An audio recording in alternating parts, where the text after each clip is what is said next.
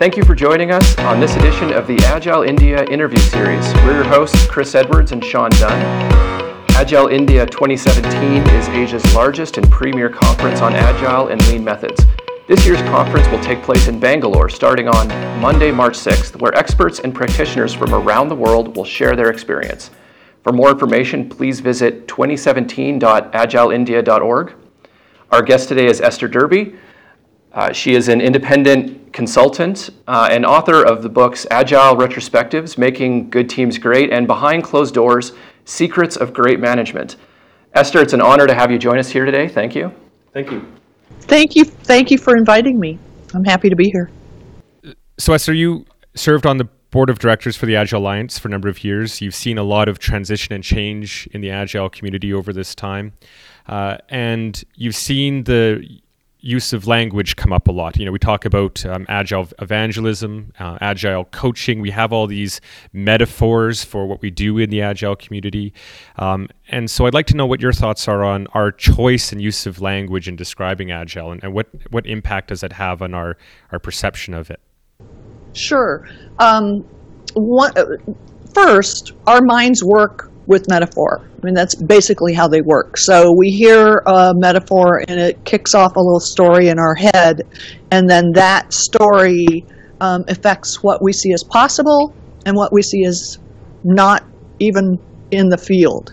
So, which is a metaphor. Um, the, the the the words we use, I think, have a big impact. And evangel is, evangelist is one of the ones that I think really gets in the way sometimes because it presumes that the person who is labeled as the evangel is bringing the light to those who have been in darkness, and that devalues the knowledge that uh, the people we're trying to help have, and I think makes it more difficult for people to be willing to hear and really engage in um, moving towards agile methods or applying agile concepts. Because to do so, you have to admit that you've been wrong your whole life. You know, and that I think that just makes it hard. I think that's interesting because when, you know, a lot of times coaches get brought into teams, we brought in as you know someone who's there to maybe fix them or, or uh, you know, and so if, if we're thinking about things from a perspective of, of judgment on, on people, it's going to be hard for them to hear what we're saying. So what have you found, you know, helpful as an alternative to help make change happen? Well, I, I think it's I think it's useful to start first by by centering yourself so you're clear about where you are coming from and what judgments you might have and try to soften them to, to the extent you can because that stuff always leaks through. But I find that it's often very helpful to work first on a problem that people perceive and experience as a problem rather than trying to come in with some, you know, something that, you know, you have to convince people about. So if you can actually help people with something that they care about, they're going to be much, much more likely to want to listen to you in the future. And then you can start introducing other other sorts of ideas and work by attraction rather than having to work by uh, persuasion or or browbeating in, in the worst sorts of situations. The whole concept of coaching is one of these other metaphors, and we've seen the a whole industry of coaches and, and coaching, um, which I think is fairly it's a fairly interesting and new phenomenon. I don't think elsewhere in our history of industry have we had coaching as an industry. Um, and is that a viable is that a viable approach for a business? And I, I think that coaches are very well meaning, very intentioned. I've been one myself, um, but like you say, if uh, if coaches are brought in, um, is it any uh, is it much better than the evangel- uh, evangelist approach? Um, well, you know, coach coaching is really um, a broad field, and there are a lot of definitions of it. Um, I think um, I think it can be very helpful to have someone working with a team or working with a group of managers to help them um, you know, examine their processes, examine their thinking, move, facilitate, move towards a different way of doing things. I think all of those things can be super helpful. Um, the model that um, we often have of coaching is pretty limited. That it is, um, you know, in some ways more akin to, to um, uh, counseling than to, to um, looking at what the actual systemic situation is and trying to move it forward. Um, when I teach my uh, Coaching Beyond the Team workshop with Don Gray, we actually talk about nine different coaching roles that you can take, and and they're arranged on a grid that looks like responsibility for improvement and responsibility for results, and that um, grid we find enables people to be much more choiceful about how they approach a given situation, how they enter a group, and how they enter different relationships. Because very often what I see is um, a manager will hire a coach to coach that team over there, which is kind of viewing them as, you know, you're the hands-on expert to go fix that team. But then that coach will try to coach the manager without having the relationship, without having the agreement from that manager that they need coaching, they want coaching, they want it from that person.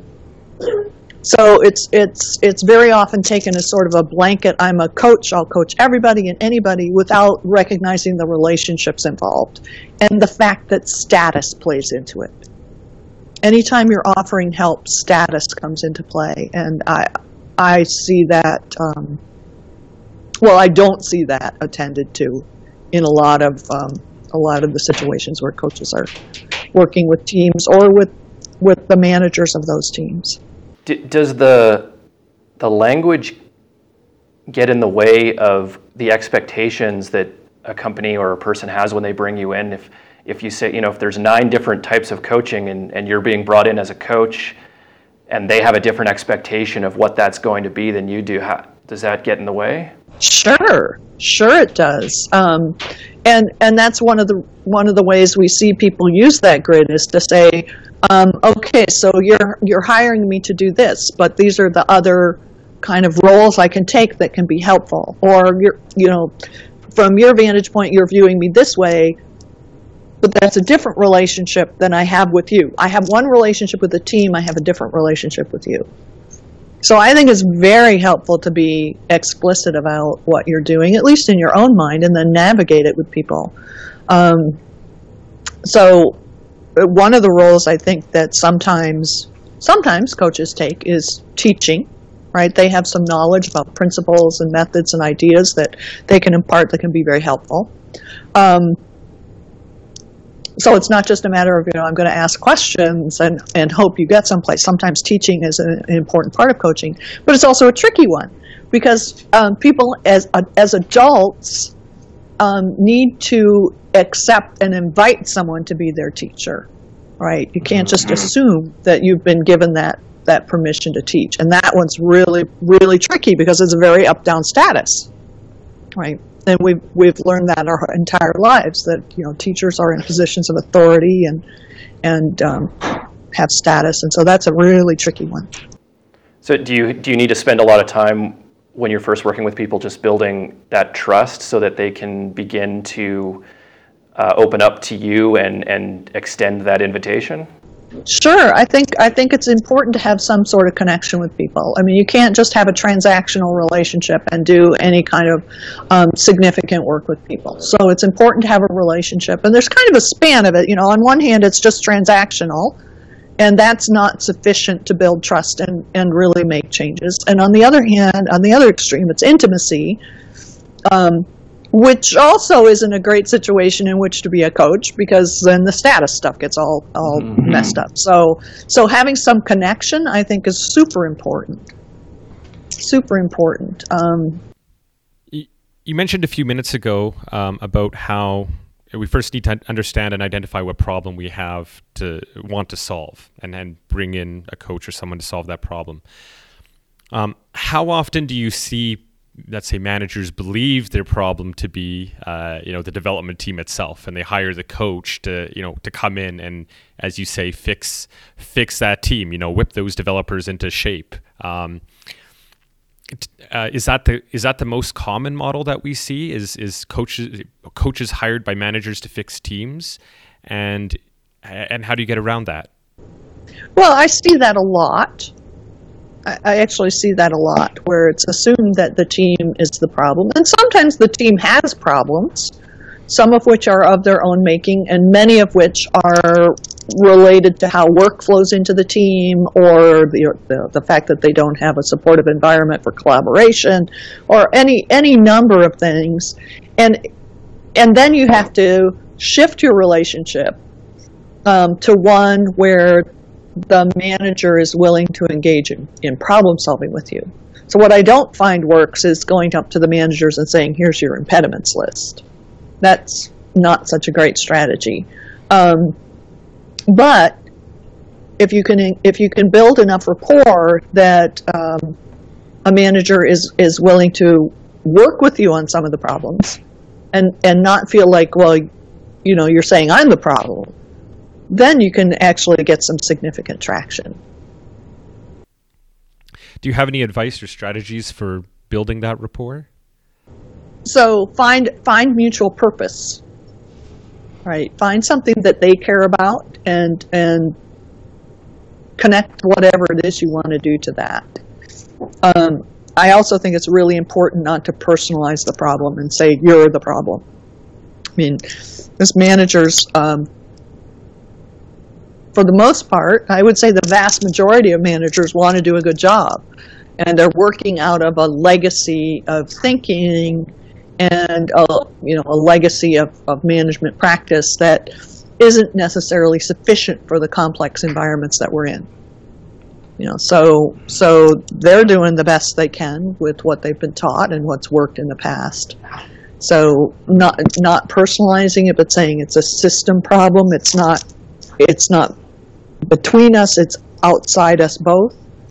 And I guess they're working they're working in their own set, set of with, with their own set of reward systems and and constraints on their own that can be influencing the way they lead and yeah.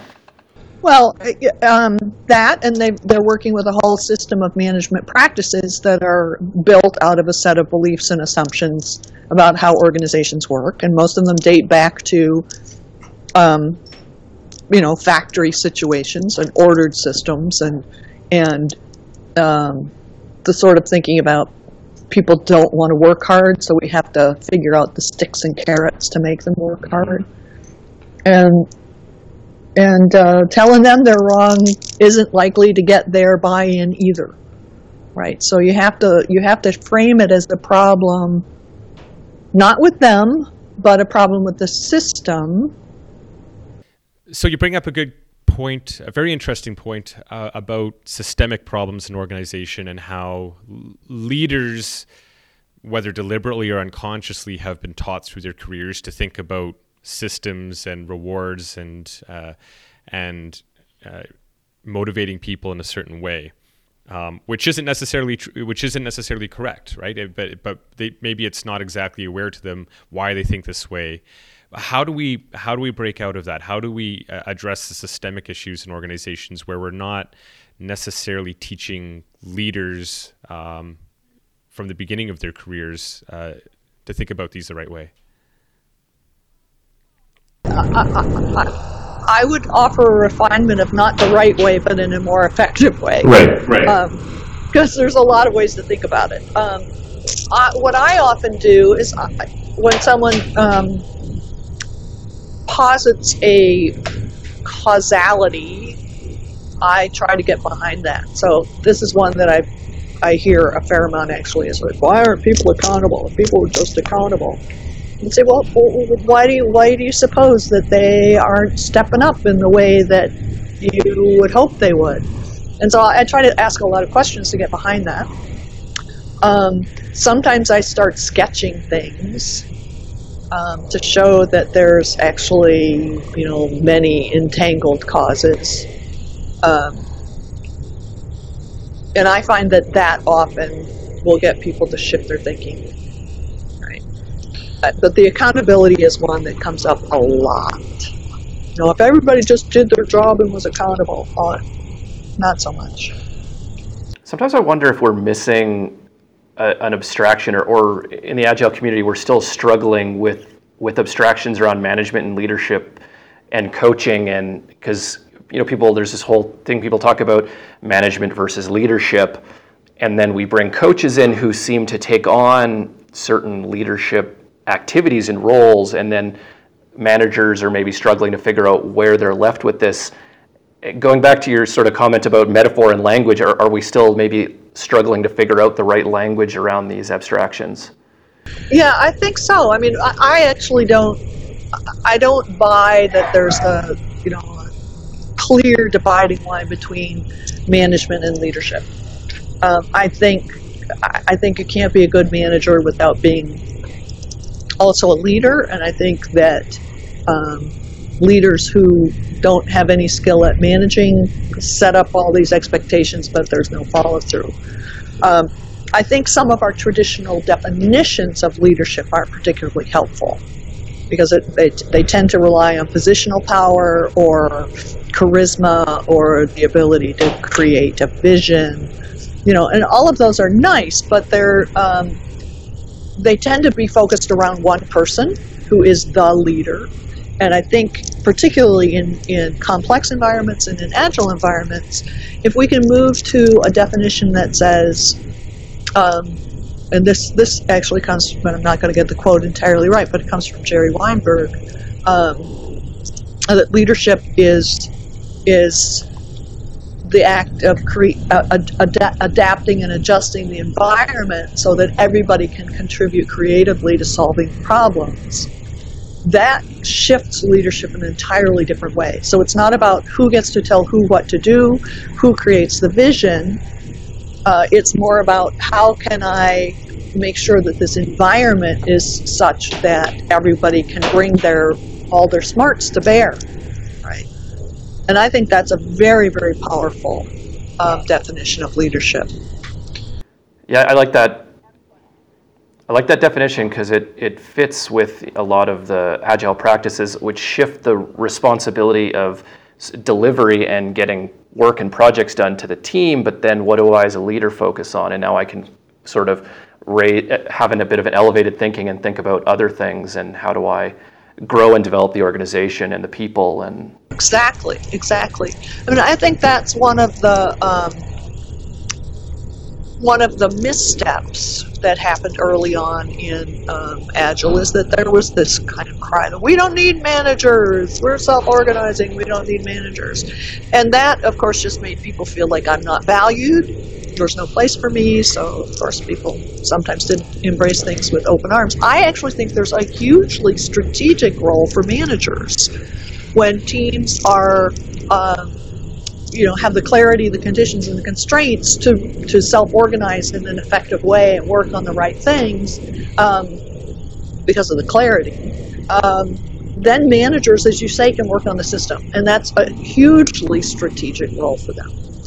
They can look at how is work flowing into the teams. They can look at um, what are the conditions for the teams. They can look at developing people. They can look at um, you know, are we actually building the right things? They can be looking at how, you know, how well is our system functioning in terms of our cycle time, all of which is far more uh, valuable than telling people what to do in the long run for the organization. From a historical perspective, um, this is actually an interesting point my friend brought up, which is that you know, I worked in a waterfall organization or several um, back in the day. You know, Chris did as well. You know, there, there's there's some of us, you know, industry veterans who have who have been around and seen waterfall and experienced the challenges of waterfall and being told what to do and Gantt charts and resource leveling, and how these things don't really help. But more and more um, people are coming out of school and going straight into agile organizations or quote unquote agile organizations, um, and without ever actually experiencing maybe the problems that a lot of these um, methodologies were trying to solve. And is there a risk to that? Right? Are we not teaching people the history, and so they come in and not really understanding why these things exist in the first place? Well, um, just like managers aren't generally taught the history of management and how these practices came to be, um, you know, people generally aren't taught the history of how waterfall came to be, which is, um, you know, a desire to uh, separate the smarts from you know the head from the hands. You know, we had the smart designers designing all of the systems and writing all the specifications. Then you could hand them off, and you could use lesser skilled people to do the work. Right, which means then you have to define everything up front. So that those are some of the his, some of the history behind that. Um, and if you if you know if you're unaware of that, it it um, and you don't question it, then those those assumptions are just kind of baked into the practices, and you you do them in a sort of rote way. Um, all practices come out of principles and beliefs about how the world are, and the same is true for management practices as it is for the waterfall practices that you know many of us experienced. Um, although I must say, when I when I started in this field, and I started as a programmer, um, the way we worked was much more akin to agile than it was to waterfall. Because we would figure something out you know we get a big overview of something what's this system we're, you know we're, we're, we're building? We're going to automate all of the calculations for doing those little stripes that go on the side of cars which is actually a system i worked on at some point. Um, and and so we had the big picture. We knew what we were doing. We knew what the economics of it were. But in terms of actually writing the programs, we'd write, we'd get a little piece going, we'd test it. You know, we get another little piece going, we test it, and that's the way we worked. And we worked very closely with, um, with, uh, you know, with each other. We worked together a lot. We did our own testing. Um, so, you know, in some ways, Agile is going back to the roots. And it wasn't until I worked for a big company that I experienced the sort of we must plan everything up front, we must nail down every detail, um, and, and, and, and know everything up front before we start. And I, I actually have seen that work once, twice, twice I've seen it work. Uh, you mentioned before accountability, and you have lots of organizations like really driving and wanting more accountability, believing that this is going to solve their problems. Uh, the other one that often comes up a lot is um, predictability. Uh, you know, they want predictability, and often that goes hand in hand with accountability. Uh, what do you say to those types of organizations who are really striving for this high degree of predictability out of their out of their teams, and is that possible? Um, well, for, for most of those organizations, they already are predictable. It is already predictable that their projects will be two or three or five or a thousand percent over time budget. Um, it is already predictable that the teams will only de- be able to deliver, you know, 60 or 70 percent of what they say they'll deliver at the beginning of a, of a cycle. So to, for organizations who, or people in organizations who, who say they want to be predictable, um, in, in general, they actually want something else, which is they want to be able to um, uh, make commitments that they can then follow through on. Right. So, so if you know if they just would say okay we know that historically we have never had a project come in on time why would we why would we possibly commit to this?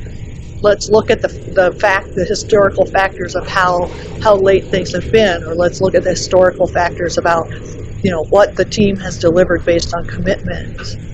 They would already be more predictable. Which is a hard thing for many people to wrap their heads around. Commitment's an interesting thing because it's there's like a like a, a series of commitments and and I'm I'm you know I'm I as a manager am gonna uh, are being asked for commitments from my manager, so I'm then wanting to ask it from my people, and they're gonna it sort of flows downhill from there. Well, at some point, somebody has made a promise. You know, it's because most of the most of the dates that we come up with are based on someone has made a promise somewhere in the organization, usually very very high up in the organization, and then the pressure to actually deliver it flows downward um, without necessarily a, a high level of understanding about the capacity of the organization. So, I mean, I don't blame people for saying, you know, I want this. I don't blame people for that at all. But those commitments are very often made without an understanding of the capacity. And, and very often the data is there, but it's not listened to. Um, so the data that we can deliver 20, you know, 70% of what we, what we say we want to deliver that could actually be used in planning. But it typically isn't. It's typically no. We want to we want to choose this date, um, and then we want to hit the date. Well, use your data. Use your data.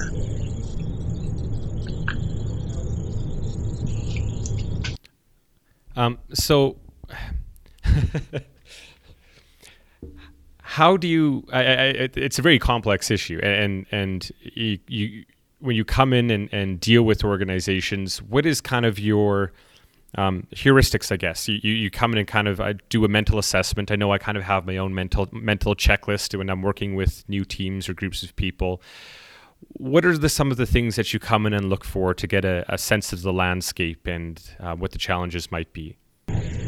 Sure. Um, I look I look at um, three main categories. So I look at clarity, I look at conditions and I look at constraints.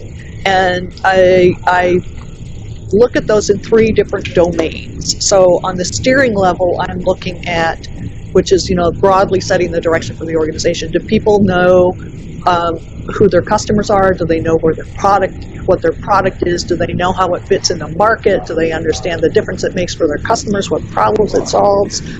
I look at sort of the overall conditions of the organizations, and I look at the constraints. Usually, at that level, it's in terms of um, um, culture and policy. And then on the enabling level, it's like how how do people order work? What do we know? How do we know what to work on next? Do teams have the conditions to work with, and is there bounded autonomy for decision making? And then on the doing level, again, I'm looking at clarity, conditions, and constraints. Do we know how we're going to accomplish this? Do we know who's working on what? Do we have the uh, uh, conditions that and skills, and are we taking the advantage, all the advantage we can to produce great products? And do we have the agreements about how we work together that will help us um, be effective? So broadly speaking, I'm, I'm always looking at clarity, conditions, and constraints on the steering, in the steering domain, in the enabling domain, and in the doing domain. You mentioned cultures as part of that list. What is what does that mean to you? What, is how do you how do you gauge a culture? Well, I look at um, what people always do and what they never do, and how what they say about that matches that. I look at beliefs about how people are motivated. Um, you know, some some cultures still think that uh, you know people people won't work harder unless they're pushed. So I look at things like that. I look at the stories people tell. I mean, culture is yeah. kind of a big fuzzy thing, and um, you know, I wouldn't I wouldn't say that I actually try to change culture as much as I try to um, uh, shift patterns, the, the, you know the recurring events that happen over and over and over again in an organization, um, by looking at uh, clarity, conditions, and constraints, because those are essentially the levers you have to shift patterns in an organization. Earlier, we were talking about sort of the the change in leadership style that's required, which you know, my own experience is, is involved a bit of a rewiring of my brain in the way I, I think about leadership and, and, and now, is that something that will happen organically as you adjust these these conditions and, and clarity and constraints in an organization, or do you need to back that up with like like leadership skills training, or is like is just kind of that leadership's a part of that core culture of the company and the way people act and behave? Sure. So, you know, I try to shift the definition of a little bit by having conversations with people. And, um, you know, there's there's the element of how people are thinking about things, and there's the element of, of uh, how people are doing things. And what I find is that very often, even if managers mentally make the shift, you know, philosophically they make the shift, they may not have a repertoire that supports that new way of doing things. So sometimes it's a matter of expanding some repertoires. Uh, you know, if people have been doing something a particular way for 10 years, it's you can't fault them for a lack of imagination if they if they don't automatically know how to do it differently right away. Um, so, for example, I talked to a guy who he was trying to he was trying to focus on having workflow into teams more effectively. So he was real focused on um, are are the stories in a condition do they have enough definition not perfectly defined but they have enough definition um, and architecture thinking behind them that the teams can actually work on them so he he came up with a way of um, color coded rating. You know, is this a red, yellow, green in terms of is it ready to work on? And then he started talking about, I want to see all these things green. I want to see all these stories green. And and I, what he really wanted, and when I challenged him a little on this, he said, "Oh yeah, that's what I want." He really wants, um, he really wants the work to be in good condition to flow into the team right? So the teams aren't churning, so they're not having to go back and forth and working on things that haven't been, you know, that they have to, you know, have an excessive amount of defini- redefinition in them when they're going in, because there's always some learning. But he was very used to focusing on targets. I want them all green, rather than what the outcome or the impact he wanted to have. And I, I find that that's very often the case that people focus either on activities or they focus on on um, on targets when what they really want is an impact or an outcome. That, that, that resonates me. As, as I was as I was first sort of taking my own steps into the you know servant leadership and, and changing the way I, I, I thought about things, you fall back onto your habits because if you don't have another way, you just sort of I, I know I, I, I, know this isn't the right thing to do, but I don't know what the other thing is, and I think maybe this is why a, a lot agile community went into the you know management's bad. Let's just have no management because we haven't. We need to replace it with something. Uh, management is an enabling function, right? It is. It's not to tell people what to do. It's to create the conditions where teams can effectively self self organize and effectively self-manage. That's a powerful act of leadership. It's a huge act of leadership, um, but we haven't been, we haven't traditionally been taught those tools. Right? If you go to MBA school, they don't t- teach you how to do that. If you come up through the ranks, they don't you don't learn how to do that. You learn, you know, different stuff that is not all of it's um, should be thrown out. I mean, a lot of it's really quite valuable. Yeah. Um, but it's a matter of saying, you know, given these principles and given that this is what the impact I'm trying to have, what is the best way to do this? What advice would you have to the new manager, the new leader who wants to build that set of repertoire, who has a blank slate and, and wants to learn um, wants to learn these things? If you've got no patterns and uh, no heuristics to follow, what would be the best place to start out? So, uh, well, I'd start. I'd start by understanding something about um, group dynamics and systems. And um, so, I, I, think probably the best short um, book on systems is Donella Meadows' book. um, and it's it's it's um, yeah. I mean, it's it's it deals more with uh, natural systems than than human systems, but it there's certainly a lot of uh, parallel. I'd look into complexity. I'd look at the Cynefin stuff.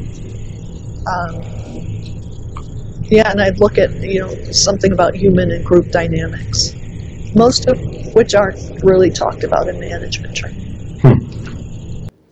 Something I find interesting talking to people who are quite quite experienced and speak in the agile community is the word agile actually doesn't get used that much.